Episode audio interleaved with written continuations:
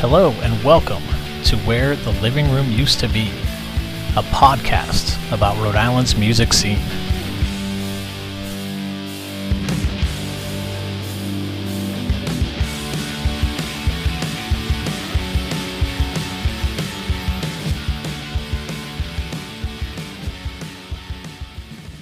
Hey everyone, it's James.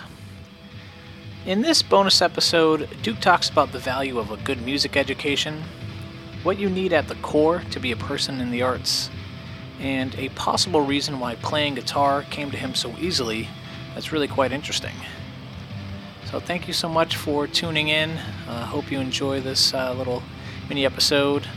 Um, if you do, uh, please leave a rating or a review wherever you're listening right now. It really does help out a lot. Thanks. Duke, thank you so much for uh, for connecting on this. Uh, you know, I I wanted to ask you, um, with your incredible career uh, that that has spanned decades and the amount of people that you've played with, you know, uh, whether it's like guesting on uh, performances and sessions or just the uh, just the vast amount of musicians that you've played with as well. Uh, is there a piece of ed, uh, of music advice, you know, maybe from like a mentor or bandmate or or anyone like that, um, that they passed along to you uh, that resonated and, and, you'd like to share? Well, uh, you know, I don't know how much advice I've gotten as much as encouragement. Oh, that's great. Uh, encouragement from you know, uh, in the '70s when when I you know, was leading Roomful of Blues, um, we backed up a lot of great people.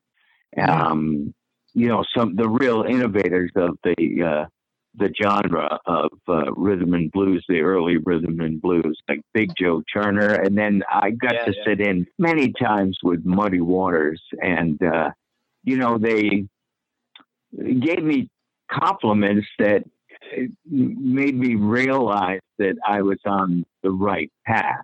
Mm-hmm. Uh, and and that was the most encouraging thing for me.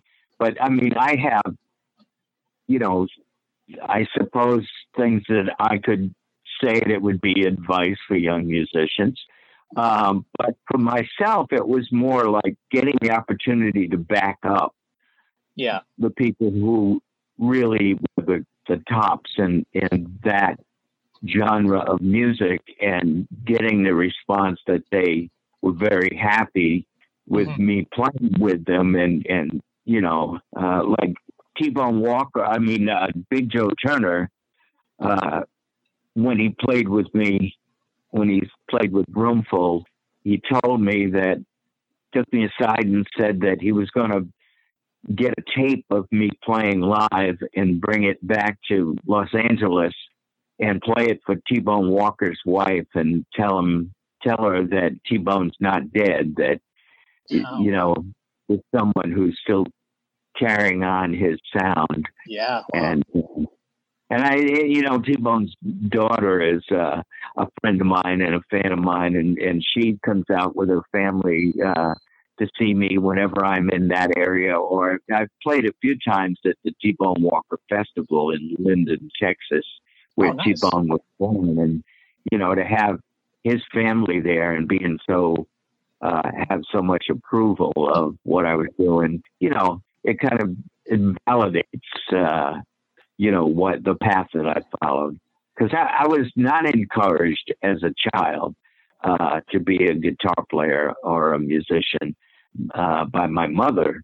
Uh, you know, I, in fact, I was discouraged very heavily. But when I was a kid, I decided when I was six or seven that I was going to be a guitar player and music hmm. is what I was going to do.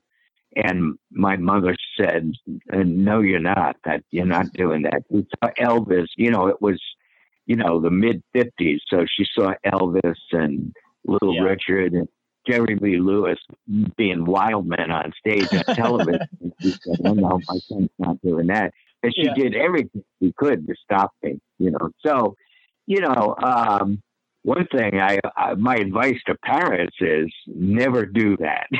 yeah, I think there's not that tendency anymore as much as uh, parents feeling they have to fall in the follow in the footsteps of their parents or whatever they think they should be uh, engaging in. I know that in the 50s that was something that happened a lot, and okay. I think today parents I think are, are more open to uh, kids interpreting, you know, what moves them and following that. Maybe not all parents, but I would. I, one thing I would always say is, don't ever do that to a kid who's got a real desire to learn a particular thing that maybe isn't something that you would hope they would be into, but you know, you got to let them follow their heart, you know. And sometimes, like me, I was six. I knew that was it. There was no ch- no chance of anything else, no turning it around, nothing. That was it. I mm-hmm. just decided that's what I was going to do, and I never changed my mind. Mm-hmm.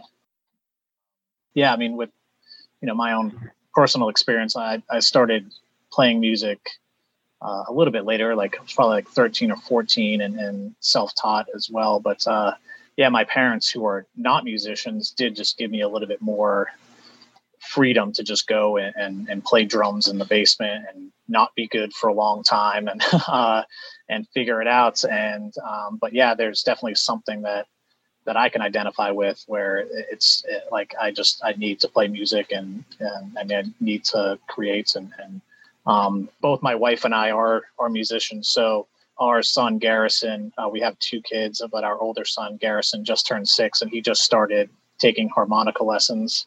Um, so it's, it's cool that, that he's, uh, you know, looking to explore that stuff. But yeah, we do try to give him a little bit more uh, freedom to explore and, and discover, like what he's into.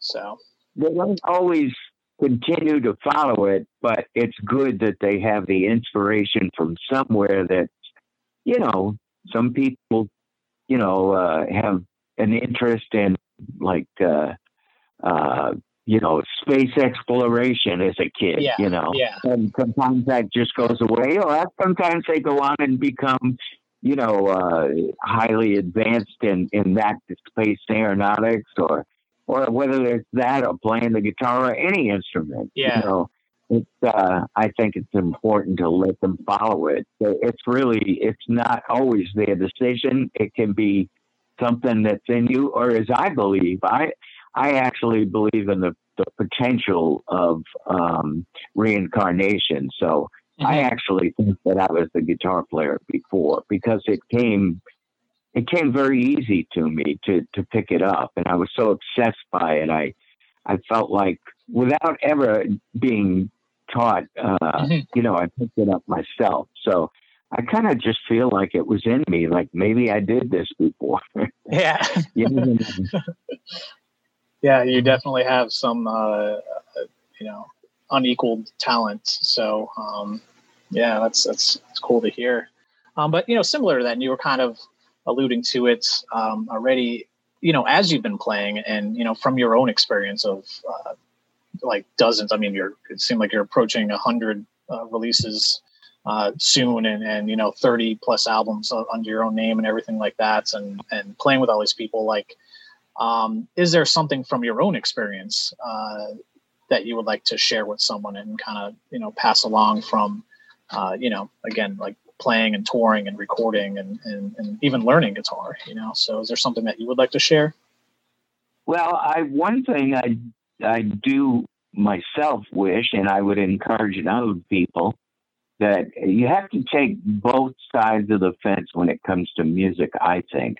I think it's really important to develop your ear and have a knack for picking things up by ear. Mm-hmm. But I think it's also really important to learn uh, proper, you know, musical form. And, you know, I wish I learned how to, to read and write music. I mean, I write songs, but I don't. I don't do it on paper as far as okay. you know, written note. Um, although I know a decent amount about music via and how to communicate it to other people, but uh, not the way I would if I took lessons. But and the kind of music I play, it's you know very few people are that were uh, that grew up playing music in in actual blues. Mm-hmm. Uh, you know, learned music that way. Most guitar player, especially because I'm a guitar player, that was usually something that was picked up by someone showed them a few things and you you you pick it up and you kind of go on from there and you listen all the time. So you yeah. learn. But i i if you have a chance to learn some musical musical education i i would take that chance. Even if you were gifted you had you were gifted with a good ear and were learning uh you know learning on your own by listening to people and practicing and figuring it out it speeds the process up quite a yeah. lot.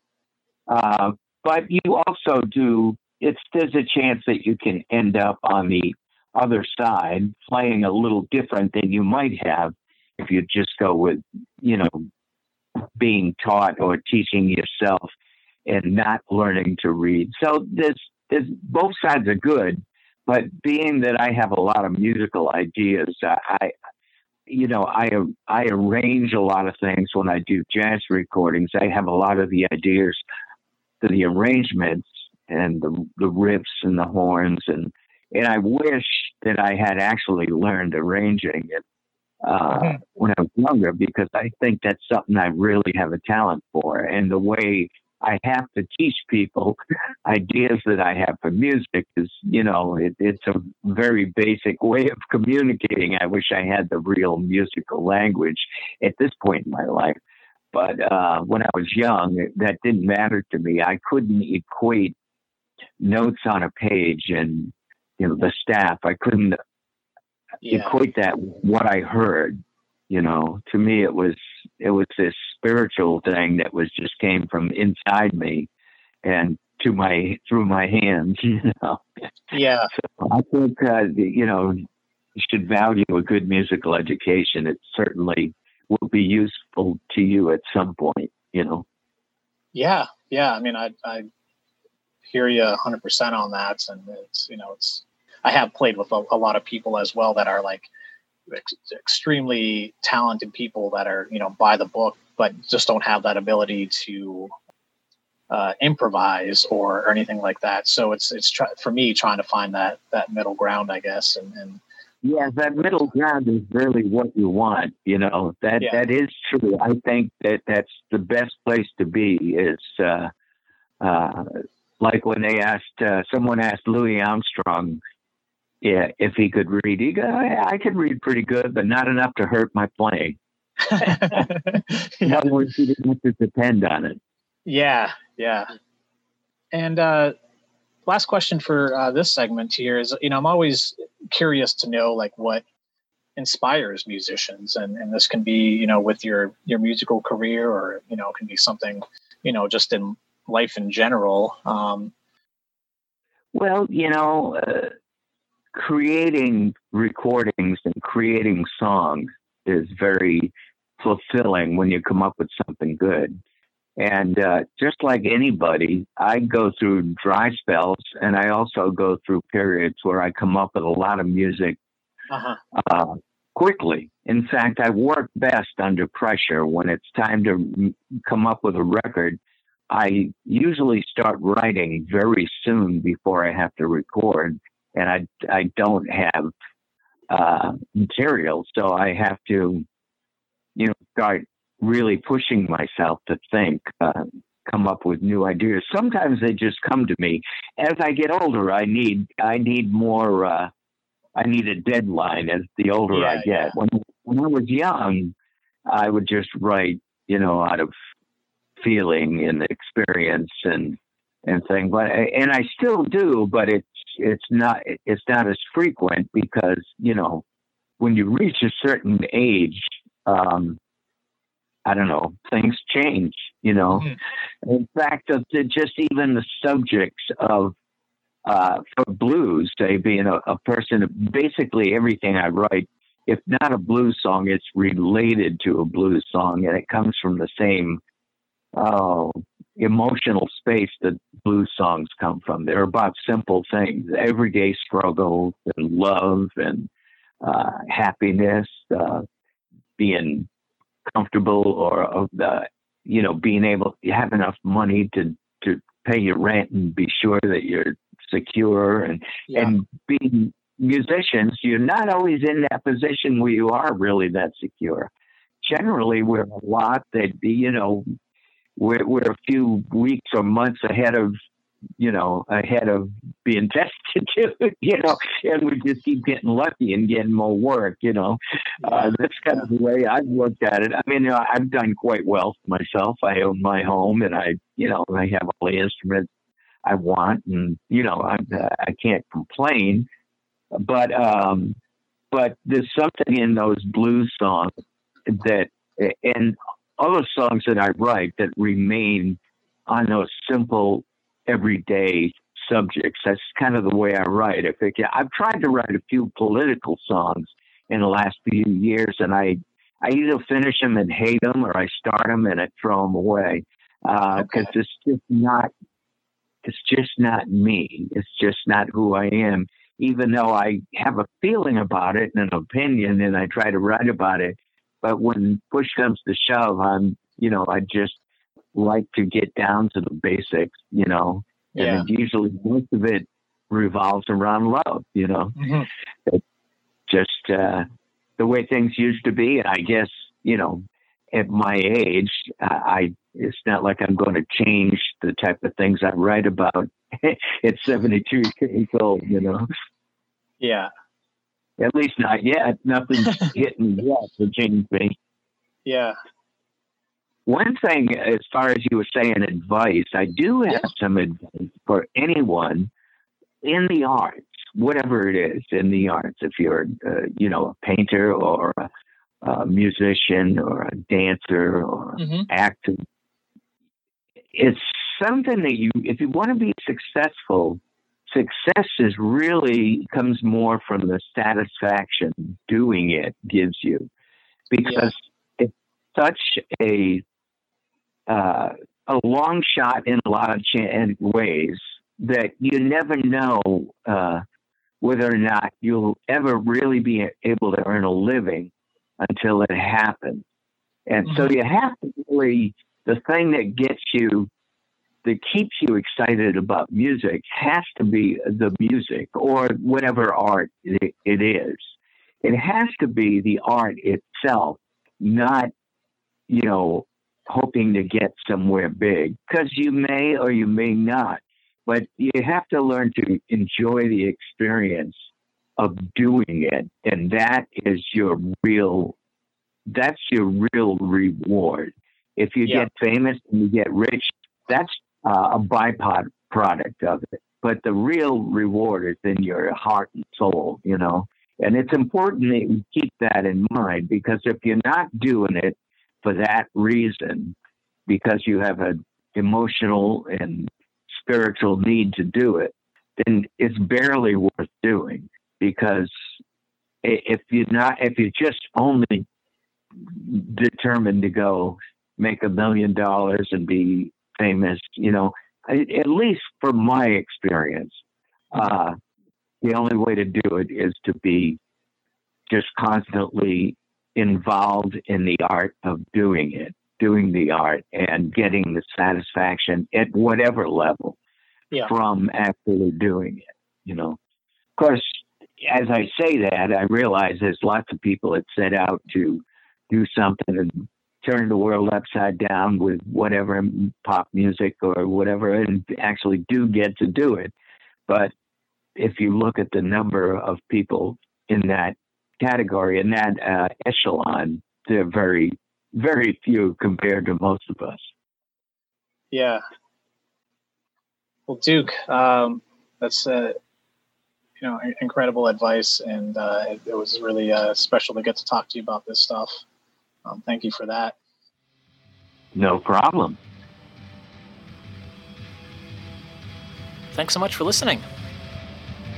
As you heard in the full episode, Duke shared that the first release Roomful of Blues ever did was a song of his called Don't You Want to Roll With Me.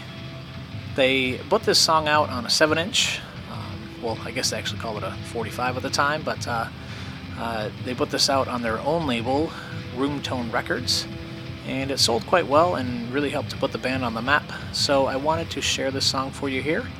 I uh, hope you enjoy.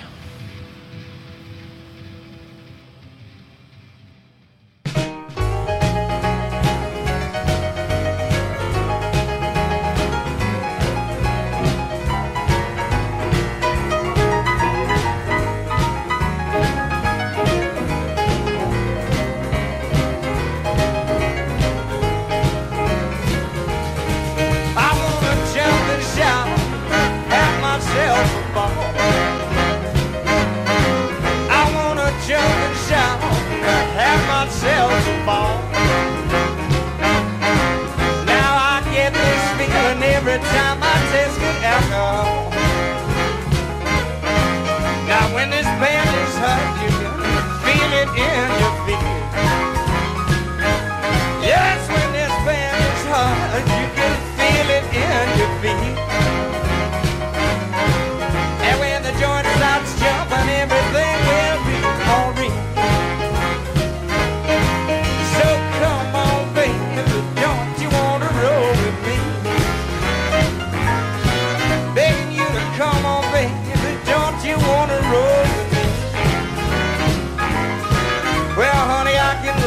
Better than your